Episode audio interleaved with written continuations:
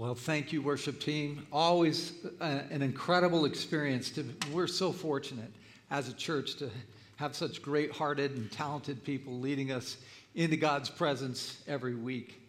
So thankful for that. Well, uh, good morning, Hoop Fests non attenders. Good to see you here. Yeah.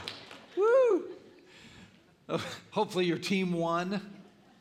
Uh, but uh, hey, glad you're here. I love our city and love the fact that we get to have these incredible events that draw thousands of people from all over the region to come and participate. Super exciting and fun. Well, today uh, is a fifth Sunday, and we have those about four times a year. And every fifth Sunday, we present kind of an, a special kind of opportunity that we get to give into. And let me explain this one to you. I shared a little bit last week. It's called the PNW movement.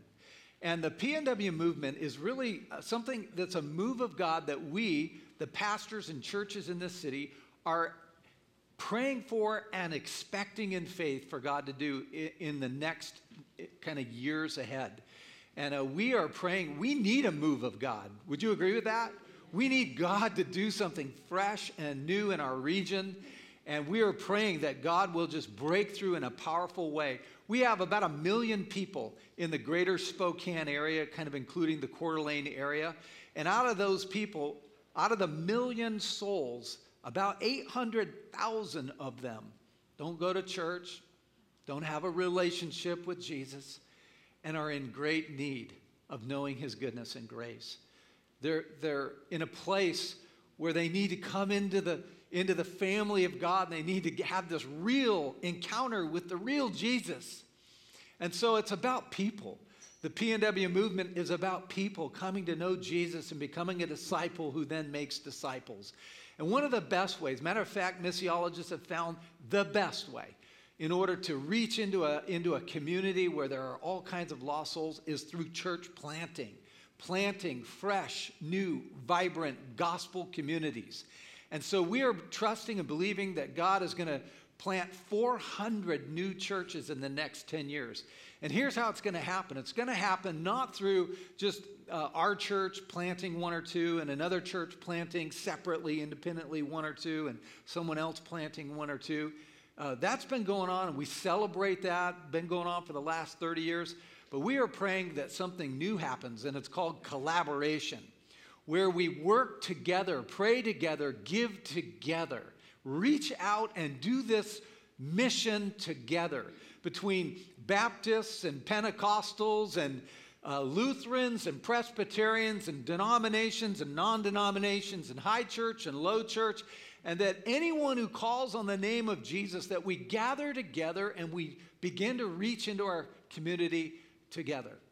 And so we formed these, this, this kind of grouping of churches called the PNW Movement. We have about 35 churches right now that are involved at some level. And out of those, currently, 15 of them are meeting together in networks. And in those networks, what we've said is we want to we want to do mission together as friends. So relationship is what binds us together. We want to build trust. And we want to just kind of tear down the walls of division and competition and all of those unhealthy things that get in the way of churches. And then, secondly, we want to be committed to reproducing. Any church we plant, we want to make sure it's a reproducing church. And then, thirdly, we want residents, people that will be in leadership development at all of our churches, learning how to go and plant a church. And then, lastly, sharing resources. And man, that's where the that's where the rubber meets the road a lot of times. We can talk all the talk, right? And then it's like when it's time to write the check, that's when it gets real. And so we've said we're going to, each church that's, that's a participating church in the PNW movement will receive an offering once a year and it'll go into a collective pot together that, that all these churches that are, have that like minded heart will then decide how, how do we invest this in church planting. So, for example, Real Life North is planting a church out in Cheney with uh, Shane Austin and his family. And, and uh, super exciting, great, great guy. And we par- are partnering with him in planting the Real Life Church in Cheney.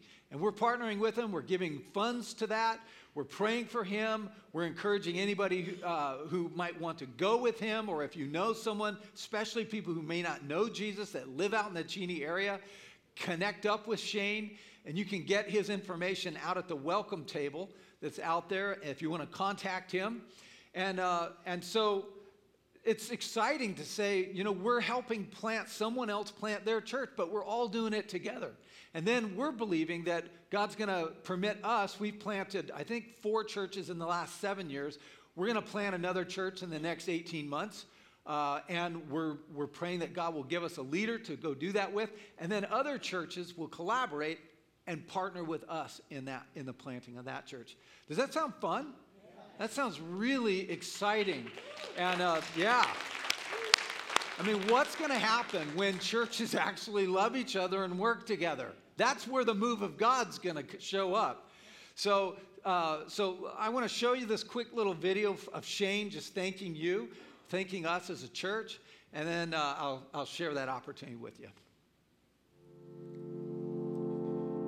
this PNW movement that, that God's starting in our region is, is really incredible. Uh, one of the things that's always captured my heart is when Jesus prays in John 17 that we would be one the way Him and the Father are one. He says, so that the world would know uh, the Father sent Him. So Jesus stakes um, our unity, really saying that's the greatest evidence uh, to the world that Jesus is who He says He is. The Father sent Him, the Father loves the world. And so, um, man, just being part of this collective collaboration of churches coming together. For us, it's so encouraging to know that not only do we have our sending church, we have so many churches that believe in us, believe that God has called us, they're supporting us, they're behind us in prayer. And, and, and man, it's just been incredible, honestly, to be able to walk on uh, just the shoulders of those who have gone before us. And, and so I just love um, being a part of this collaboration. It's super big on our hearts. It's not about one church name or title, it's about God's kingdom advancing. That's really what this network is all about, is coming together under the banner of God's kingdom, seeing as many people as possible say yes to Jesus.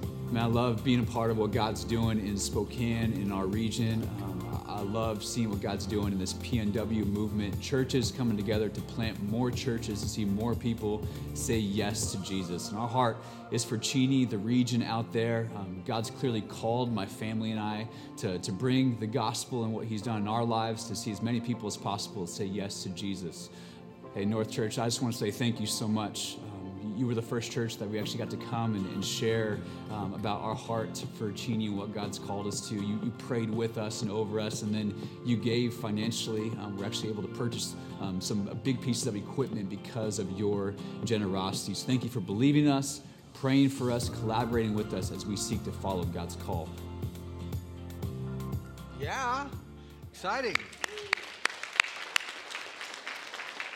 So, um, in this particular special offering, anything that you feel led by the Spirit to give, uh, that you memo Fifth Sunday or PNW, uh, or if you uh, give through text online or our online options, look for the Fifth Sunday drop down on that.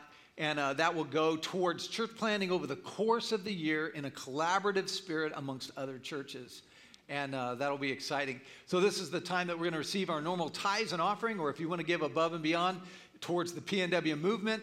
You can do that right now. If you're visiting, don't feel any obligation to give. We're just glad you're here with us today. Well, we're going to dive into uh, this next chapter in Galatians, the letter written by the Apostle Paul to the Christians in the region there of Galatia. And uh, this is an exciting letter. It's really uh, one that focuses on the theme of freedom, that we're called into freedom in Christ. And so we're going to look at chapter 5 today. If you have a Bible, open it with me, or you can follow along on the screen or in your phone. The first half of chapter 5, Paul is really talking about the fact that we are free in Christ and we're free specifically from legalism. Legalism, which is that, that idea that we have to do something in order to get ourselves right or keep ourselves right with God. And back then in the day, it was around the, the Judeo, uh, the, the law of Moses, the Jewish law of certain holidays that had to be kept, certain regulations and rituals that had to be adhered to, circumcision, and other types of uh, requirements that had been given to Moses. And Paul is making the case that we no longer are called or need to. Matter of fact, it's impossible to earn God's favor or justify ourselves in His sight through the keeping of religious rules or regulations. Now, I get that um, most of us in the room are not tempted to obey the Mosaic law, the, the Jewish law. But we, if we're honest, we, we struggle with this concept that there's nothing I can do in order to make God like me more. Because most of us kind of have that wired inside of us that surely I've got to do something, clean my act up before I come to God, before I would ever be accepted by God or be able to come to a church, be able to worship freely. I, is, I've got to do something to clean my act up first. And yet, the scripture teaches us that there's no way you can clean yourself up to be worthy enough to come into God's presence. Matter of fact, Galatians chapter 5, we'll start in verse 1. It says this It is for freedom that Christ has set us free. Stand firm then. Do not let yourselves be burdened again by a yoke of slavery. Here's the topic sentence for this chapter Christ has set us free, and now he wants us to live free. Free in this thing called grace, the gift of God, his unmerited favor. That he loves you, not dependent upon anything you do to earn it, but it's unconditional, poured out on the cross specifically for you. The audience that Paul is writing to uh, are being coerced and convinced that they need to kind of return to this law, to the law of Moses, that there's something that they can do to make themselves righteous. Verse 6 in the message translation says, For in Christ neither our most conscientious religion nor disregard of religion amounts to anything. What matters is something far more interior faith expressed in love. Now, what a concept that it's not about what I do, it's about what Christ has done. It's not about me making myself righteous or even a little bit more in God's sight, but it's receiving the righteousness of Christ and what he did on the cross. And Paul is saying just resist that attitude or that belief that says, I've got to participate in my own salvation. I've got to keep God happy. I've got to make myself lovable somehow in God's sight. And yet it's not it's not what you do, it's your faith like Abraham. It's your faith that makes you righteous. Faith in Christ, faith in what Jesus did on the cross. Galatians chapter 5 verse 11 says, Brothers and sisters, if I am still preaching circumcision, why am I being persecuted? Paul is saying, Hey, people are out there saying that I'm telling you to return to the law. I'm not. He's saying, Because if I was telling you to return to all the good deeds that you could do, why am I still being persecuted? And he says, In that case, the offense of the cross has been abolished. Did you know the cross has an offense behind it? It's offensive to so many. The word offense, translated in the Greek, means, or that word in, a, in the Greek is scandalon, which means a trap, a snare, an enticement, a temptation, a stumbling block. And for so many people, when they look at the cross, it's a stumbling block. It's offensive. You know why it's offensive? Because it says that you're a sinner in need of a Savior. And that, that just is offensive to people to go, What do you mean? What do you mean I'm not good enough to be able to earn my way in? There's nothing that I can do. It offends our pride, our human pride. It tells us that we're sinners under just condemnation of God. There's nothing we can do other than to say, God, save me. God, forgive me. God, I thank you for sending Jesus to pay the penalty. The death I deserved was placed on him. And that message still offends people. I was talking to my dad about this concept of grace. My dad um, is a professing agnostic. He's not yet a Christian and believes in the possibility of a God, but doesn't live his life that way. Uh, but he's an amazing guy. Just a, he's a very loving person, a good person. He reaches out and serves people, uh, does things for all kinds of people. Uh, and yet, I had this conversation with him about God and about heaven and about what it means to kind of receive Christ. And, and it, he kind of came to this conclusion that a lot of people come to, which is he said, Mike, I'm just going to live my life as best I can and be, you know, good and do good things and make sure that the good of my life outweighs the bad that I've done. And if, if I can just do that, then if what you say is true, and if God is real, and if heaven is out there, then I, I'm just believing that I'd make it in because the good of my life outweighed the bad of my life. And I'm, you know, as I look around, I'm, hopefully I'm a little bit better than the person on my right or on my left. Maybe you've thought that before. And it's offensive to hear that, no, there's nothing you can do to convince God, to persuade God. None of your good works amount to anything that would be sufficient to say, okay, you're good enough, I'm going to let you in to heaven. But it's only through Jesus Christ. And it's that word only through Jesus Christ that can be so offensive to people. How about you? What are you relying on?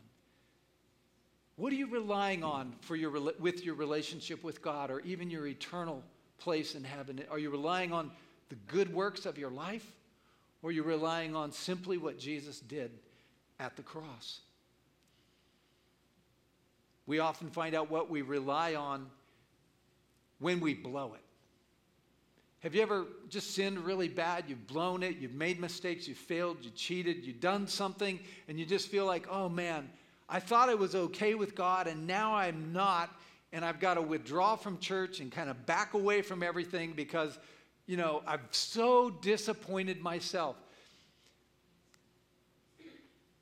We all can be in that situation. The question is when you're there, can you go back to the very thing that you started with, which is grace. God, forgive me. God, you love me.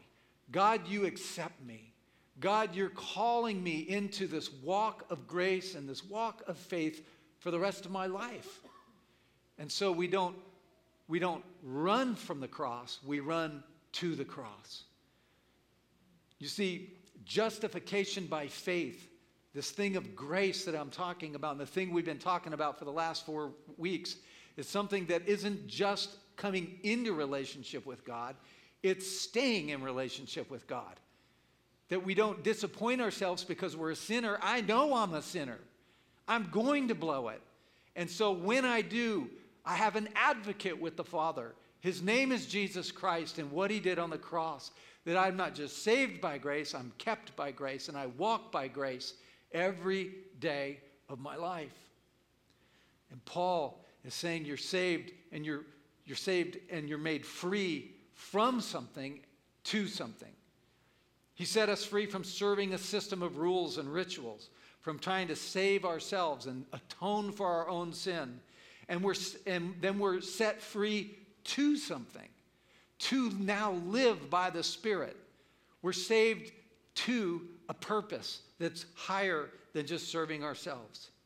Paul's gospel of grace, of Jesus plus nothing, ran one great risk that people might, they just might, I mean, hey, human nature is what it is, right? They might get the idea that because God's grace is so big and so rich and his forgiveness is so complete that I can kind of just do anything I want in life now and God will just forgive me, you know, boop, boop, forgiveness, and I just move on, right? Don't have to worry about behaviors or anything that I do.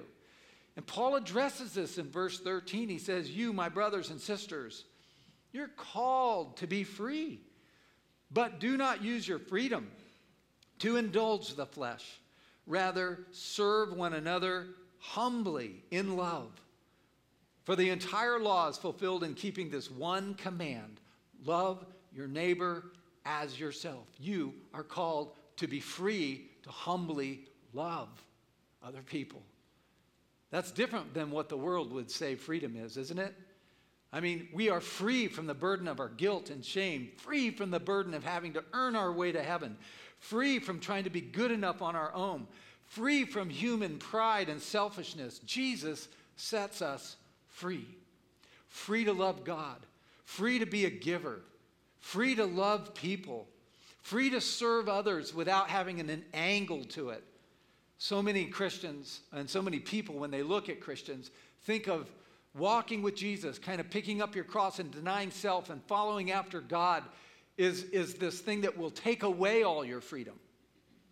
You ever thought that? I had a, a friend uh, by the name of John when I was in college, and I remember speaking to him about this idea of freedom, and, and that was his very concern is I don't want to be a Christian because I don't want to lose my freedom. I want to be free to do anything I want to do. I don't know about you, but when I was in college, man, I was screwed up. I was screwed up.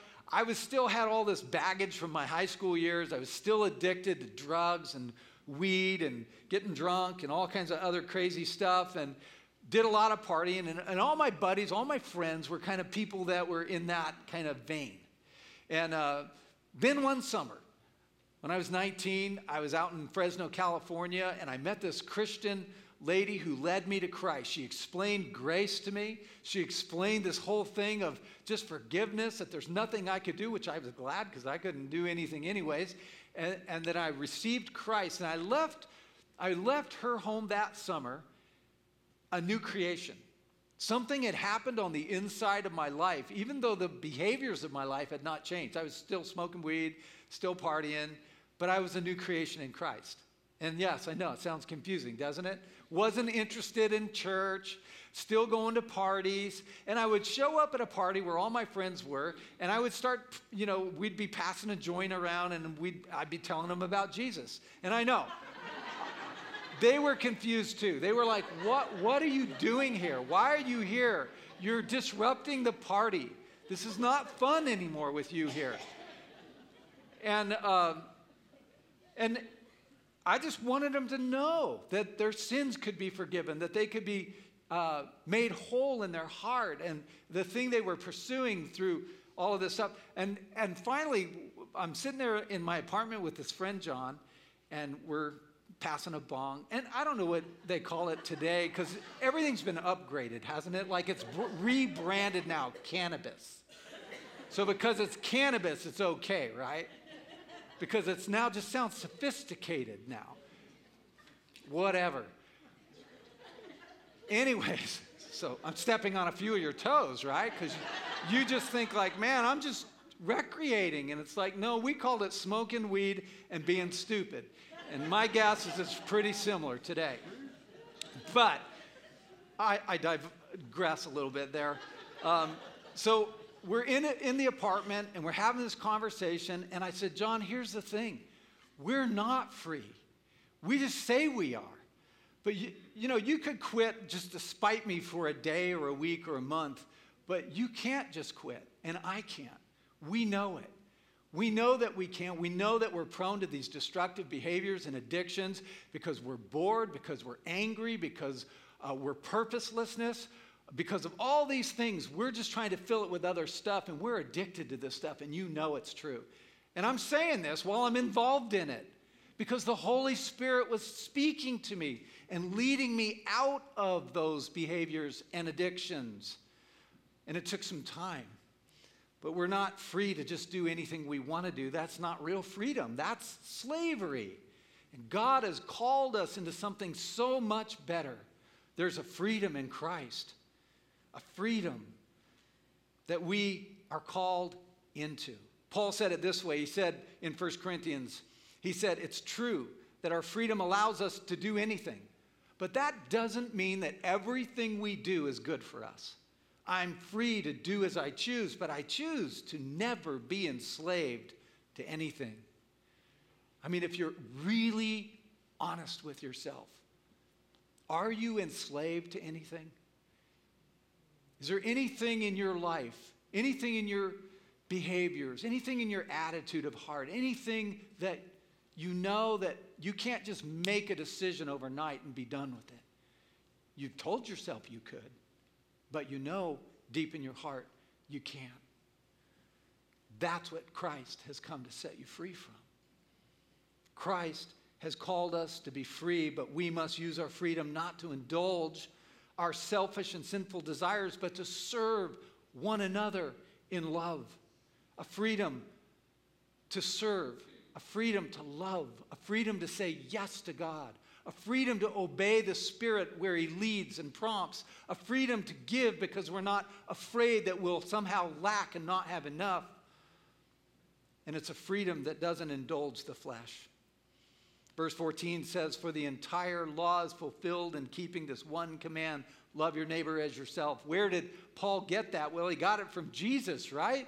Jesus said, the, If you were to take all of the law and sum it up into one thing, it would be love the Lord your God with all your heart and soul and mind and strength, and then to love your neighbor like you love yourself. St. Augustine put it this way He said, Love God and do what you want.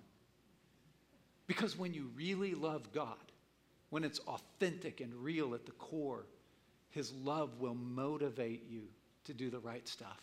His love will motivate you. It will not be rules, top down ritual, demanding that you conform. It will be the Spirit of God at work from the inside out, saying there's something better for us that He calls us to. Love is the fulfillment of the law.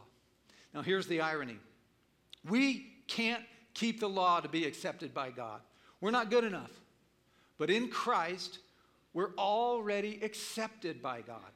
And we end up doing what He wants out of gratitude, out of love.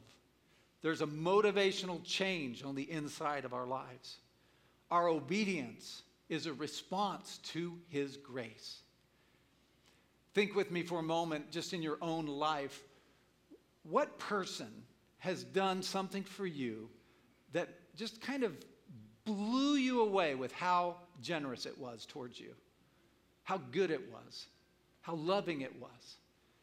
Maybe someone taught you to read, or they paid your way through college, or they adopted you into their family, or what's the biggest thing someone has done for you? I, I know as I was trying to think through, through this, I have so many things that I am grateful for. One of them in particular, I was in Costa Rica serving as a missionary. We were broke, couldn't, didn't have two nickels to rub together.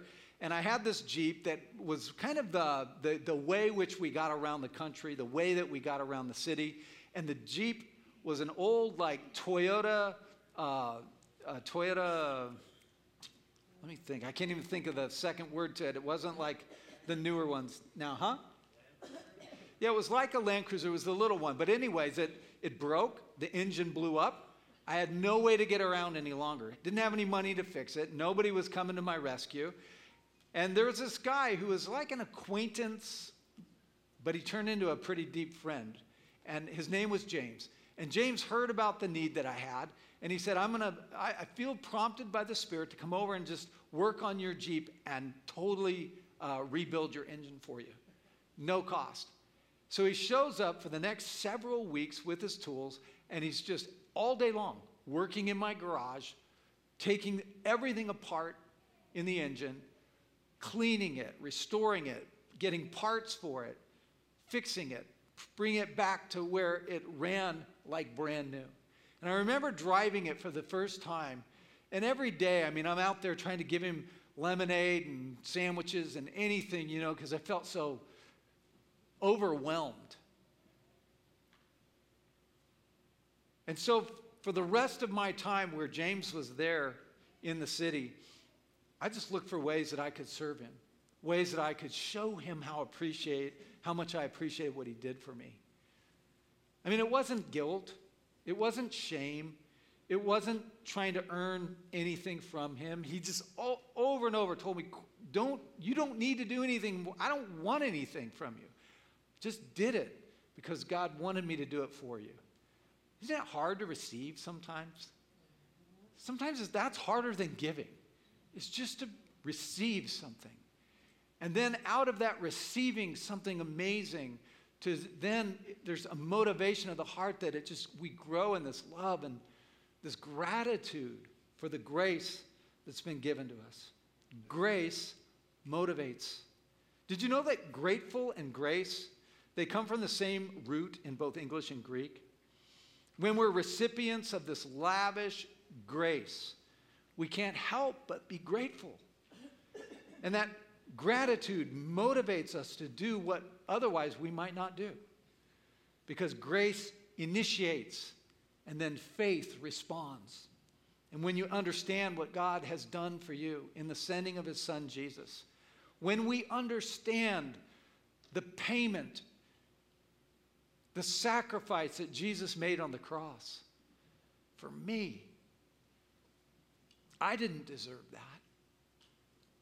It motivates us to live the rest of our life not keeping rules, not trying to keep God happy, not trying to, to uh, you know, kind of keep people off our back, not trying to impress anybody, but just to live out of this, this attitude of gratitude. Verse 16, Paul said, I say, then walk by the Spirit, and you will not gratify the desires of the flesh. For the flesh desires what is contrary to the Spirit, and the Spirit what is contrary to the flesh. They are in conflict with each other, so that you are not to do whatever you want, but if you are led by the Spirit, you are not under the law. Don't you love that? That the Spirit leads us out from underneath the law to, be weighted down and to be motivated by law keeping to a place where He actually brings us to this higher place where we're willing to deny self and sacrifice in order to live out this grace that God has so freely given to us. Now, the flesh, when he's talking about don't live by the flesh, he's not talking about this kind of flesh. He's talking about those sinful desires that are within us that wage war against the spirit. And uh, it's just interesting how that works. There's this thing, this battle that goes in our lives, even as Christians, where there's, there's this battle going on where the Spirit of God is living within you, but then there's still this sinful nature that oftentimes is trying to bring you back under control. Galatians 5:19 through 21 kind of spells it out. It's kind of an ugly picture. Here it goes. In the message translation, it is obvious what kind of life develops out of trying to get your own way all the time. Repetitive, loveless, cheap sex, a stinking accumulation of mental and emotional garbage, frenzied and joyless grabs for happiness, trinket gods, magic show religion, paranoid loneliness, cutthroat competition, all consuming yet never satisfied wants, a brutal temper, an impotence to love or be loved, divided homes, divided lives, small minded and lopsided pursuits the vicious habit of depersonalizing everyone into a rival, uncontrolled and uncontrollable addictions, ugly parodies of community. I could go on. Please don't. Works of the flesh. These are the things that want to bring you into slavery and bring me into slavery. The flesh is demanding, it shouts to get your attention. The Holy Spirit whispers. The Holy Spirit prompts. The Holy Spirit gently guides. So we have to decide which way are we going to live? Are we going to live by the Spirit and listen to the whispers of the Spirit? Or are we going to live by the demands of the flesh? The flesh shouts, Go ahead, look at that porn site. No one will ever know. And the Spirit whispers, Please don't. You'll end up guilty and shame filled. The flesh shouts, Buy what you want. You worked hard. You deserve it. The Spirit whispers, Oh man, nothing but to love him. The flesh, the flesh shouts, If it feels good, do it. The Spirit whispers, pick up your cross, deny yourself, follow Christ. See, we're in a battle. And Paul says the battle's between our sinful, selfish kind of uh, nature and the Holy Spirit who now resides within us, who wants to grow fruit inside our lives. Have you ever done something and then said, Well, I'm only human? Well, you're no longer only human if the Holy Spirit lives in you. Because now you have the person of God, the power of God living in you, and you become a temple of the Holy Spirit. And so you have been empowered to live a different kind of life, to live a life that is not about just ourself, but a life that's about living to love, to love God first and to love other people. Living by s- stepping into this relationship with God and being led by the Spirit, walking in the Spirit. All of these are metaphors of what it means to just be in communion daily with God. And here's the choice that we have the choice to live by the shout of the flesh or the whisper of the Spirit. Which will you choose? When you walk in the Spirit, the Spirit works in you constantly, empowering you and changing you from the inside out. And the Spirit starts growing this new character in you, where when you look at yourself 10 years down the line, it's not even the same person because of what God has done. Growing new attitudes and new motivations that lead to new behaviors. Verse 22 talks about the fruit of the Spirit. The fruit of the Spirit is love, joy, peace, forbearance, kindness, goodness, faithfulness, gentleness, self control. And against such things there is no law. Those who belong to Christ Jesus have crucified the flesh with its passions and desires. Since we live by the Spirit, let us keep in step with the Spirit. When you read that, those fruits of the Spirit, don't, don't you want that to be kind of the, the character of your life? That when people look at you and look at me, they see those things in us. Spirit is at work in you. Know that fruit is grown, it's not given. And so God's at work in you. Yes, He gives you gifts, but He grows the fruit of the Spirit in your life as you walk with Him, as you stay in step with Him, as you keep saying yes to Him. See, God loves you just as you are. You don't have to do anything different. He just loves you. But He loves you too much to leave you that way. So He keeps prompting you and empowering you and calling you to change.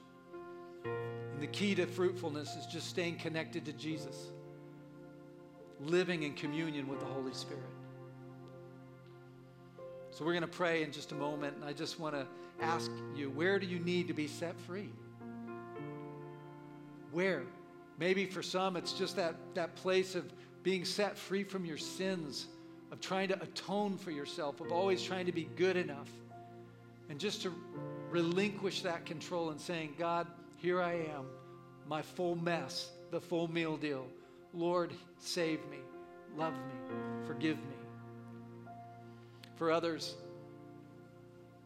and I'm speaking to Christians, there's places where God wants to bring freedom into your life, where you're still in bondage, you're still in a place where there's strongholds or addictions, or there's these people you're trying to please. You're wasting so much effort trying to please these people, whoever they are, instead of just being who God has created you to be.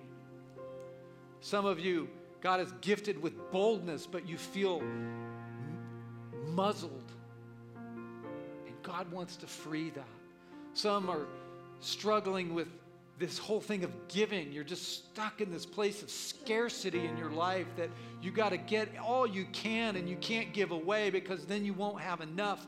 And God wants to deliver you from that mentality of scarcity into a place of abundance that God is an abundant God and you can never outgive him. That as we give, he replenishes. There's addictions that are from a past behavioral li- in your life that has just kind of dogged you, and God wants to set you free from that because you were called to live free from something to something. Let's not get stuck in religious behaviors. Let's not get stuck in dead religion, powerless religion. But let's keep turning to God by His Spirit and allowing the, the power of His Spirit to keep breaking these shackles off of our life. Will you pray with me? Heavenly Father, thank you for your coming to this world, crashing into us with your grace, revealing, God, that Jesus is the answer and that there's nothing we can contribute to our salvation. And so we come humbly and we ask, God, would you bring salvation and wholeness to our life today?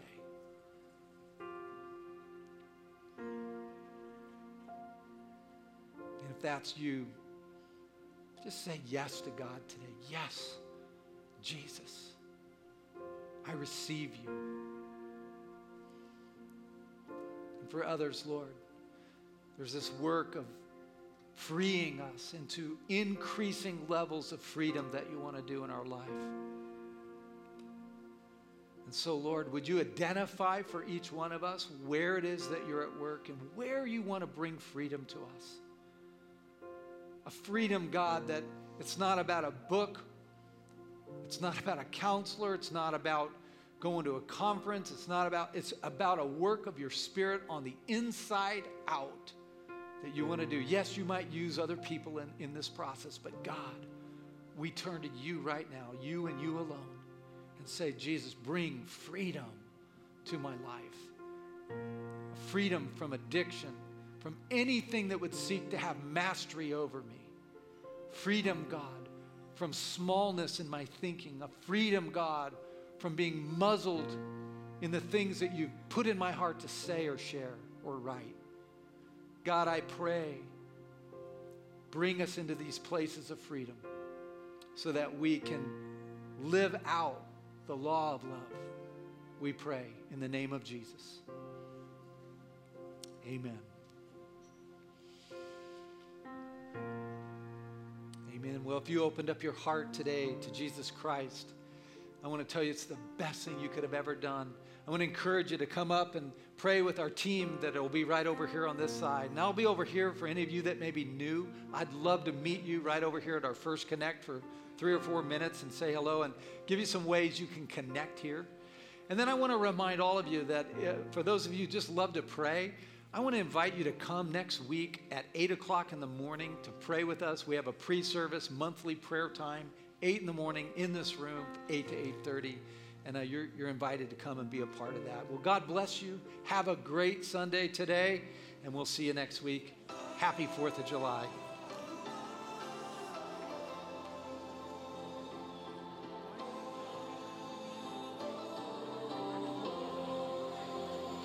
Grace